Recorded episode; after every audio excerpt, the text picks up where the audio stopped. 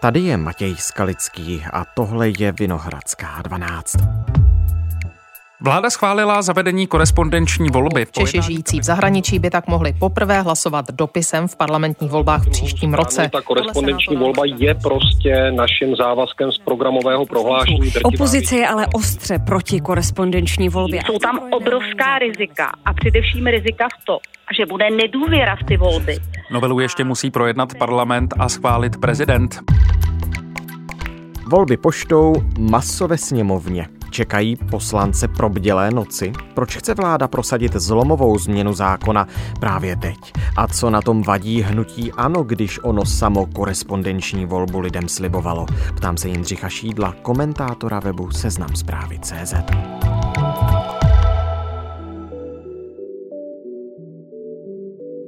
Dnes je pátek, 5. ledna.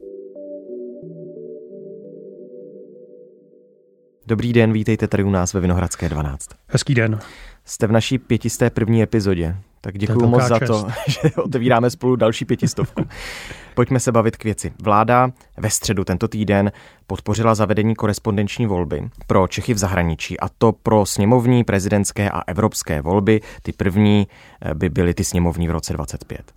Znamená to, že vláda je teď v otázce zavedení té korespondenční volby jednotná?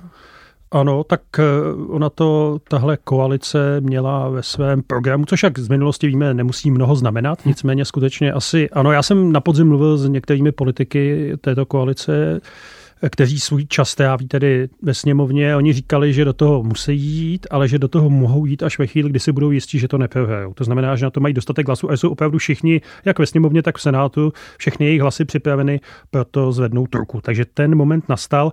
Plus tam je ještě jedna časová eh, souvislost.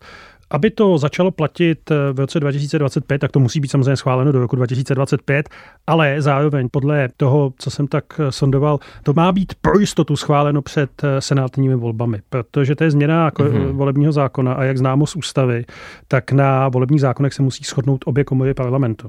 Jo. Já sice nečekám, že by se v Senátu odehrál na podzim úplný převrat, nicméně vyloučit to po vzpomínkách na rok 2008 a na tu oranžovou tsunami nemůžete úplně vyloučit, že se tam změní poměry, tak eh, jaro 2024 bylo vybráno jako ten vhodný moment, kdy koalice do tohohle předem avizovaného velmi těžkého souboje eh, hodlá vstoupit. Byť ty původní plány byly jiné. Ten původní plán byl, že se korespondenčně bude volit už v prezidentské volbě, která hmm. proběhla před rokem a to se nepovedlo, protože tehdy už poprvé ta opozice ukázala, jak důležité to pro ně je a co všechno bude chtít použít proto, aby tomu zabránila. Vy jste napsal na sociální sítě, že to bude maso.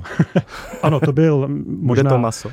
Určitě ano, a to není můj názor, to je lehce expresivní překlad toho, co konec konců slibuje opozice, co slibuje jak Karel Havlíček. Protože svoboda jedince končí tam, kde začíná svoboda toho dalšího. Jako jeden z mnoha představitelů hnutí ano, tak samozřejmě SPD. Hnutí SPD je nadále připraveno bránit principy svobodných, spravedlivých, přímých, rovných a tajných voleb všemi silami a všemi zákony. Já jsem dokonce v té sněmovně slyšel, že jestli je opravdu nějaký bod, na kterém té opozici v tomhle volebním období záleží, pak je to korespondenční volba. To, že tou sněmovnou nebo parlamentem pak obecně projdou věci, které se týkají jako životní úrovně jejich voličů a důchodová reforma a zvýšení daní, Proti tomu oni musí bojovat, protože se to od nich očekává, ale pak to těm voličům můžete prodávat, takže až se dostanete k moci, tak to zrušíte, změníte a zlepšíte.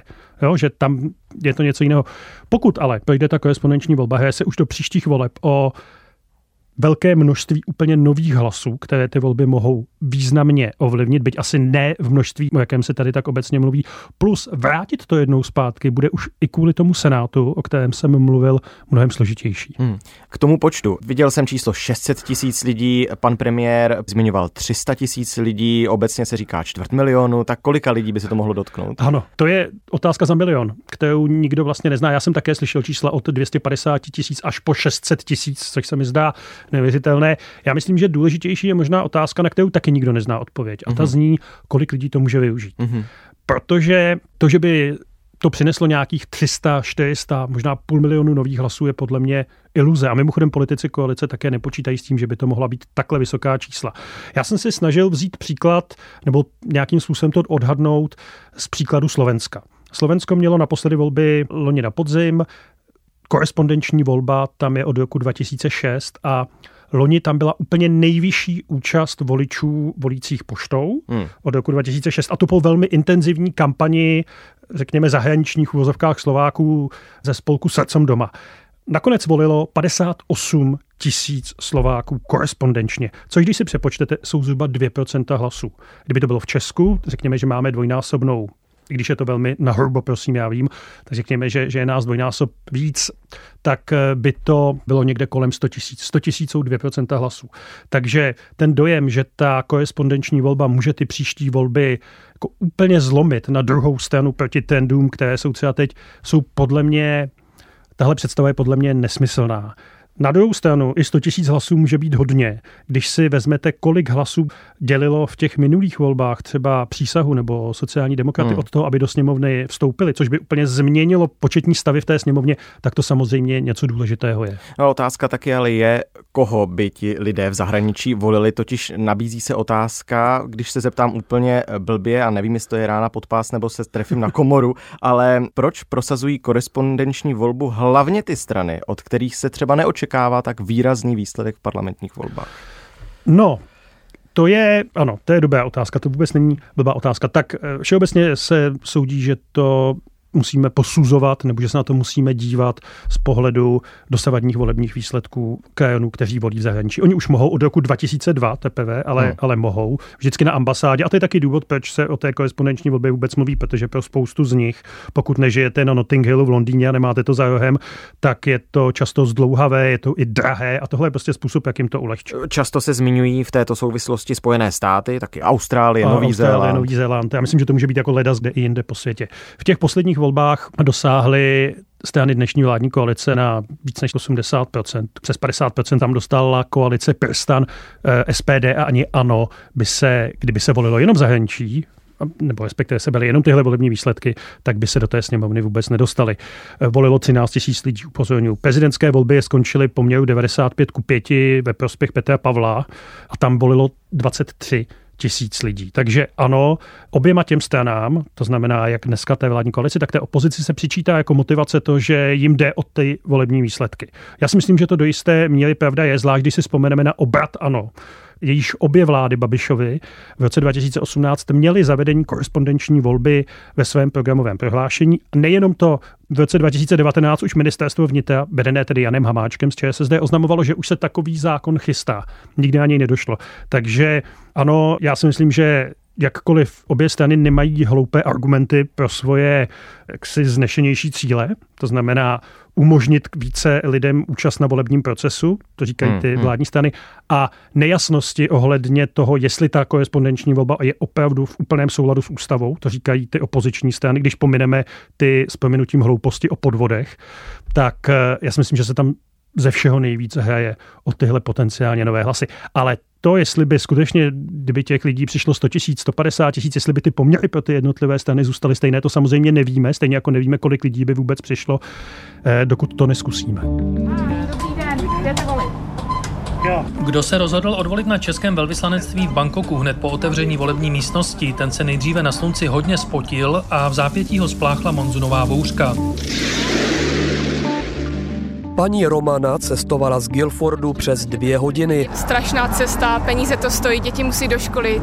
Jak je vyzvednout? Pokud člověk třeba žije v Texasu, tak spadá vlastně pod ambasádu ve Washingtonu a musí se dostavit tam. Takže z Texasu do Washingtonu to má třeba 20 hodin cesty autem korespondenční volba by tuto překážku odstranila. Určitě bych ocenil, kdyby se dalo volit korespondenčně nebo případně online. Protože korespondenčně bude moci volit ten, kdo bude mít jasně identifikované bydliště, trvalý pobyt, nějaký pobyt v zahraničí na určité adrese. Na tuto adresu. Do sněmovny by návrh zákona o korespondenční volbě měl zamířit buď koncem ledna nebo až v únoru.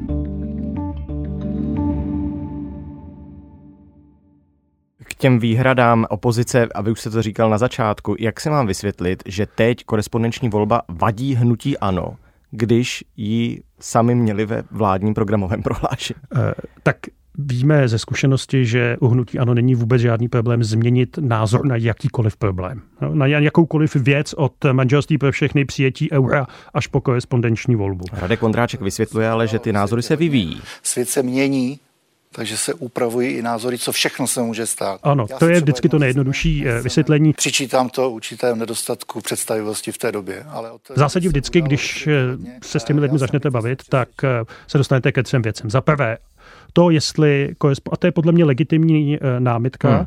kterou podle mého názoru v tomhle případě skutečně rozhodne v Česku až ústavní soud. Pokud hmm. ta korespondenční volba projde oběma komorami a podepíše ji prezident, dostane se to k ústavnímu soudu, čím jsem si úplně jistý. Opozice podá ústavní žalobu. Ano, přesně tak. Říká se tomu teda trošku přesně jinak. Ústavní stížnost. Děkuji. Tak. A ústavní soud to rozhodne, jestli to, že lidé nevolí za plentou, že prostě vkládají lístek do obálky, plně odpovídá znění České ústavy, kde se mluví o tajné volbě. Hmm, hmm. Druhá věc, o které, což, je, což je věc, o které se mluví jako o neslučitelné ústavní právník Jan Kudrna, myslím, že jsem ho slyšel o tom mluvit dokonce tady v Českém rozhlase. Naopak jiní ústavní právníci Marek Antoš říkají, že to v pořádku je. Další věc je příklad eh, samozřejmě z Rakouska z roku 2016, hmm, hmm. kdy ústavní soud zrušil druhé kolo prezidentských voleb kvůli korespondenční volbě. Bylo to čistě kvůli formálním pochybením, nešlo tomu o žádné podvody. Opozorňuji, že Rakušané volili prezidenta o té doby znovu a volili znovu korespondenčně samozřejmě. A třetí věc, a to jsou spíše, to už je pak oblast báchorek, a to je případ amerických hmm. prezidentských voleb roku 2020, kde ale vidíme jednu zajímavou věc. Skutečně mnoho Američanů podle průzkumu věří tomu, že ty volby byly ukradeny pomocí eh, korespondenční volby. Tenhle dojem v nich ale Donald Trump, přestože se to nikdy nepotvrdilo, neexistuje jediný výrok, jediný důkaz toho, že tam došlo k nějakému podvodu, tak tenhle dojem v nich Donald Trump se snažil vzbudit už někdy od června nebo od jara roku 2020, kdy bylo jasné, že mnohem víc Američanů než obvykle bude volit korespondenčně. Upozorním, že v Americe se volí i na území na území Spojených států, korespondenčně nikoliv jenom krajané. Hmm. A upozorňovali na to ve chvíli, kdy bylo jasné, že mnohem víc Američanů kvůli covidu, který tehdy probíhal po celém světě, takže bude volit korespondenčně. A ta jeho taktika se mu vyplatila. Vyplatila částečně, on ty volby prohrál, nikdy jediný, kdo je teď stíhán za volební podvody, je on hmm. sám a jeho tým. A Ameriku to na dlouhou dobu rozdělilo. Ta argumentace důvěru v český volební systém mluvím tím o volebním systému jako o celém tom komplexu voleb, jako není úplně od věci. Na druhou stranu otázka je, jestli jako politik máte dopředu těm lidem říkat, že ty volby ve chvíli, kdy použijete nějaký dosud neznámý způsob hlasování, byť v celém světě, v celé Evropské unii úplně běžný, ve všech sousedních státech, s nimiž máme společnou hranici, tak eh, jestli jim máte říkat, že to je založení prostě potenciálního podvodu. Já si myslím, že ne. K těm výtkám, námitkám na tajnost hmm. voleb. Vy už jste zmiňoval, že ministerstvo vnitra za Jana Hamáčka připravovalo hmm. vlastní zákon. Já jsem našel na internetu materiál, témuž. Jsme hledali společně. Jsme hledali společně. A e, v tom materiálu se mimo jiné píše, že ano, kromě těch všech výhod jsou tu i ta rizika, ano. například to, že se volič dostává mimo to chráněné prostředí volební místnosti, může dojít k ovlivňování toho hlasování, například e, takzvaný fenomén e, family voting. Ano, ano, ano, ano. Což znamená, že je ten člověk vlastně donucen někým z rodiny volit někoho, koho by nechtěl, což prostě za tou plentou se stát nemůže. Ano, ty, jak říkám, ty námitky nejsou úplně banální, byť i v tom stávajícím systému existují způsoby asi, jak přinutit někoho, jak volit. Nejsem ústavní právník a myslím si, že je to nezbytné a v tomhle případě, protože jde skutečně o vrchol demokracie volby, že to je základ hmm. demokracie, hmm. tak eh, jde o to, aby tenhle ten zákon prošel tak, aby o něm nebyla pochybnost. A to si myslím, že se v tomhle případě bez rozhodnutí ústavního soudu, tedy bez onoho testu ústavnosti prostě neobejdeme. A já si myslím, že to je správně. Proč to řešíme opět letos? Protože korespondenční volba, ta je s náma už tady dlouhá léta. Ano. Jako návrh na to, aby ano, byla ano, jako ta myšlenka, samozřejmě. No. Tady se o ní začalo mluvit na konci 90. let a já když jsem se eh, snažil osvěžit myšlenky vzhledem k našemu dnešnímu rozhovoru, tak jsem nalezl taky na stránkách Českého zhlasu starou zprávu z roku 2005, což je mhm. prosím 19 let, v níž stálo, že poprvé budou kéni korespondenčně volit již v roce 2006. Vláda schválila návrh volebního zákona, který s korespondenční formou voleb počítá. Bychom poprvé mohli volit poštou v roce 2006 a to do poslanecké sněmovny což se, jak eh, tedy sami vidíme, nestalo. Nicméně, pak je potřeba říct, že tohle není návrh, který by vznikl s touto vládní koalicí. Eh, TOP 09 o ní mluvila před deseti lety, například. Já musím odmítnout stále ten opakující se argument, že člověk, který dlouhodobě žije v zahraničí, eh, takže nemá právo rozhodovat, pokud tady neplatí daně o tom, co se tady bude dít majetkový. Senát už v minulém volebním období ten návrh schválil a ty první myšlenky o korespondenční volbě se začaly ozývat už na konci 90. let před 25 lety. Ono to vždycky mělo dost co dočinění, řekněme, s tlakem nebo myslím tím úplně legitimním tlakem, snahami krajanů o snadnější přístup k volbám. Oni nemohli v 90. letech vůbec volit, tak říkám, poprvé se bylo možné na těch ambasádách volit až v roce 2002. Předtím by se museli vrátit eh, zpátky do Česka. Ono to souvisí s celým přístupem téhle země ke svým krajanům. Já jenom upozorňuji, hmm. že oni třeba byli vyloučeni na začátku 90. let z restitucí, pokud tady neměli trvalý pobyt. A když to v roce 94 ústavní soud zrušil, tak Václav Klaus jako předseda vlády z toho byl upřímně nešťastný a tvrdil, že se tím spochybní právní jistoty celé země. Mimochodem, Václav Klaus sám je, a to musíme říct, zcela konzistentním odpůrcem korespondenční volby od samého počátku debat o ní. Já jsem nesmírně konzervativní člověk a já korespondenční volbu považuji za technicky, organizačně docela riskantní krok, kterému moc nevěřím a který bych ani sám nechtěl nikdy organizovat ani podstoupit. Mimochodem ty připomínky, o kterých jsme tady už společně mluvili, k té tajnosti a k podkopání důvěry hmm. ve volební eh, robustní systém eh, český, který nezaznamenává velkých žádných zásadních chyb, tak eh, ty se objevovaly vždycky, nebo se dřív namítalo i něco jiného? Já upřímně řečeno si takhle hlubokou debatu o tom jako ani nepamatuji. Mm-hmm, no. mm-hmm. A myslím si, že, že ze začátku tomu dominovaly argumenty, že ti lidé, byť mají české občanství a mají tedy práva českých občanů, prostě tady nežijí, takže to tady neznají, neplatí tady daně, takže by tady ani neměli volit. Proti tomu se dá samozřejmě namítnout spousta věcí, že jde i o lidi, kteří žijí jenom dočasně zahraničí, že tam pracují, o studenty, to, že i ty lidé, kteří žijí dlouho mimo území České republiky, tak tady mají rodiny, záleží jim na vývoji, na vývoji té země. Ale to, co jste říkal, je podle mě klíčové. Myslím, že to jako není úplně banální. A to je důvěra v český volební systém. V této zemi funguje skutečně velmi dobře jenom několik málo věcí, musím říct. A jedna z nich je volební systém. My tady jsme prostě zvyklí, že v pátek odpoledne začneme volit, v sobotu ve dvě si sedneme a v pět hodin hmm. bez jakýchkoliv debat, někdy o něco později, víme, jak ty volby dopadly a nikdo je nikdy nespochybní. A to je jako sama o sobě, myslím, pro demokratickou zemi velmi vážná hodnota. Na druhou stranu si myslím, že tato země by měla být v roce 2023 schopná si tenhle svůj výdobytek eh, zachovat i v případě, že do toho procesu pustí i několik desítek až stovek tisíc hlasů korespondenčních. Že to prostě není důvod, proč by tahle ta věc měla tu důvěru ve volby nějak zásadně narušit. Mimochodem, když jsme se bavili o té historii v roce 2006, to byly hlasy ze zahraničí, které na poslední chvíli, v tu sobotu pozdě odpoledne, to bylo opravdu pozdě odpoledne, to bylo dramatické sčítání, rozhodli, že ty volby skončily tou slavnou remízou 100 na 100. Hmm, Takže do hmm, chvíle, hmm, než se připočítal hlasy ze zahraničí, tak měl eh, většinu 101 hlasů měla levice Jiřího Pajubka a KSČM, tak oni ty hlasy, to je jenom jako důkaz, že i když se nevolí korespondenčně, že ty hlasy nějak důležité jsou. Hmm, že mohou mít eh, ano. svou váhu. Já se obvykle takhle v epizodách Vinohradské 12 ptám, co na to lidi. Tak teď tady odpovím si sám, totiž eh, našel jsem průzkum Medianu eh, asi pět let starý, který tehdy tato agentura zpracovávala pro institut H21 Karla Janečka, kdy ten průzkum zjistil, že 43% Čechů je pro zavedení korespondenční volby, 32% je rozhodně proti. A co mě přišlo jako mimořádně zajímavé je, že z těch 43%, co by byli pro, tak tři čtvrtiny z nich by byly zároveň pro zavedení korespondenční volby i na území České republiky. O tom se v tuto chvíli tedy nejedná. O tom se, myslím, nikdy jednat nebude. Tam myslím, že naopak jako existuje taková schoda. Bylo to vidět třeba při středeční debatě Marka Bendy s Jatkem Monteáčkem v událostech komentářích, hmm. že korespondenční volba na území České republiky prostě zavedena nikdy nebude. Nevím, proč to vyvolává takhle zbytečnou hysterii. Jedná se opravdu jenom o zahraničí.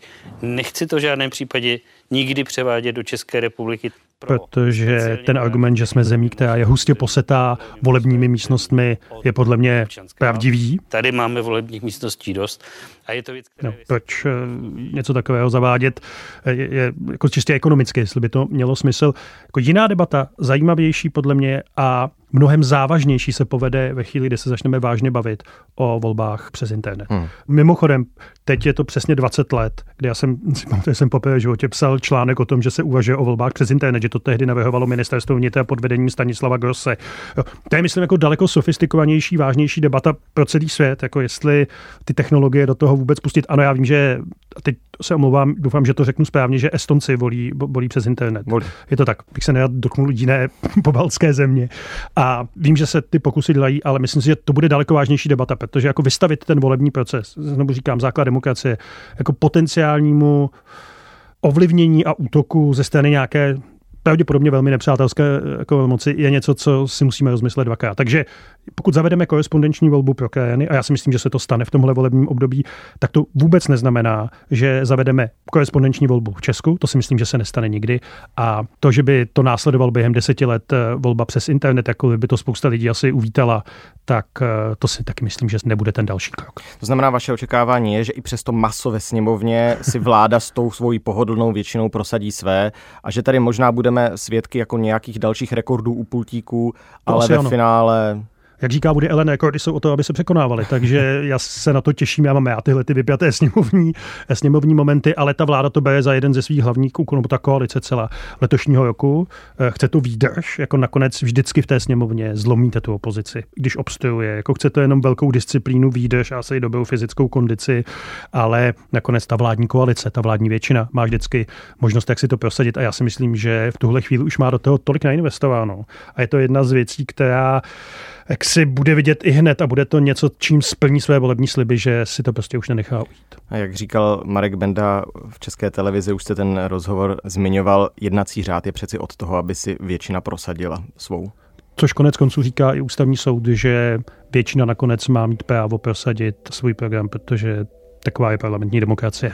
Tak já se na to moc těším, na ty debaty. Moc já. díky, že jsme to mohli společně probrat tady. Děkuji za pozvání, hezký nový rok. Tohle už je všechno z Vinohradské 12, z pravodajského podcastu Českého rozhlasu. Dnes s Jindřichem Šídlem, komentátorem webu Seznam zprávy CZ. Bavili jsme se o korespondenční volbě. Na závěr jedna výzva. Občas se na nás obrátíte s důvěrou, že bychom se měli věnovat duševnímu zdraví mladých lidí a že byste nám řekli váš příběh. Tak my o tom točit ve Vinohradské 12 budeme a vaše slova se nám budou moct hodit. Pokud je vám zhruba 15 až 25 let, pošlete nám prosím hlasovku, jak se cítíte, jestli toho je na vás moc, co vás trápí, jak vnímáte dnešní dobu, co je pro vás důležité, co vám chybí. Všechno tohle nás zajímá. Stačí opravdu krátká hlasovka na pár minut. Zprávu umíme anonymizovat, změnit vám můžeme i hlas, je to jen na vás, respektujeme každou prozbu. A teď důležitá informace, kam hlasovky posílat. Máme mail vinohradská12 zavináč rozhlas.cz anebo je můžete posílat přímo mně na matěj.skalický zavináč rozhlas.cz. Děkujeme moc, držte se, jsme s vámi naslyšenou v pondělí.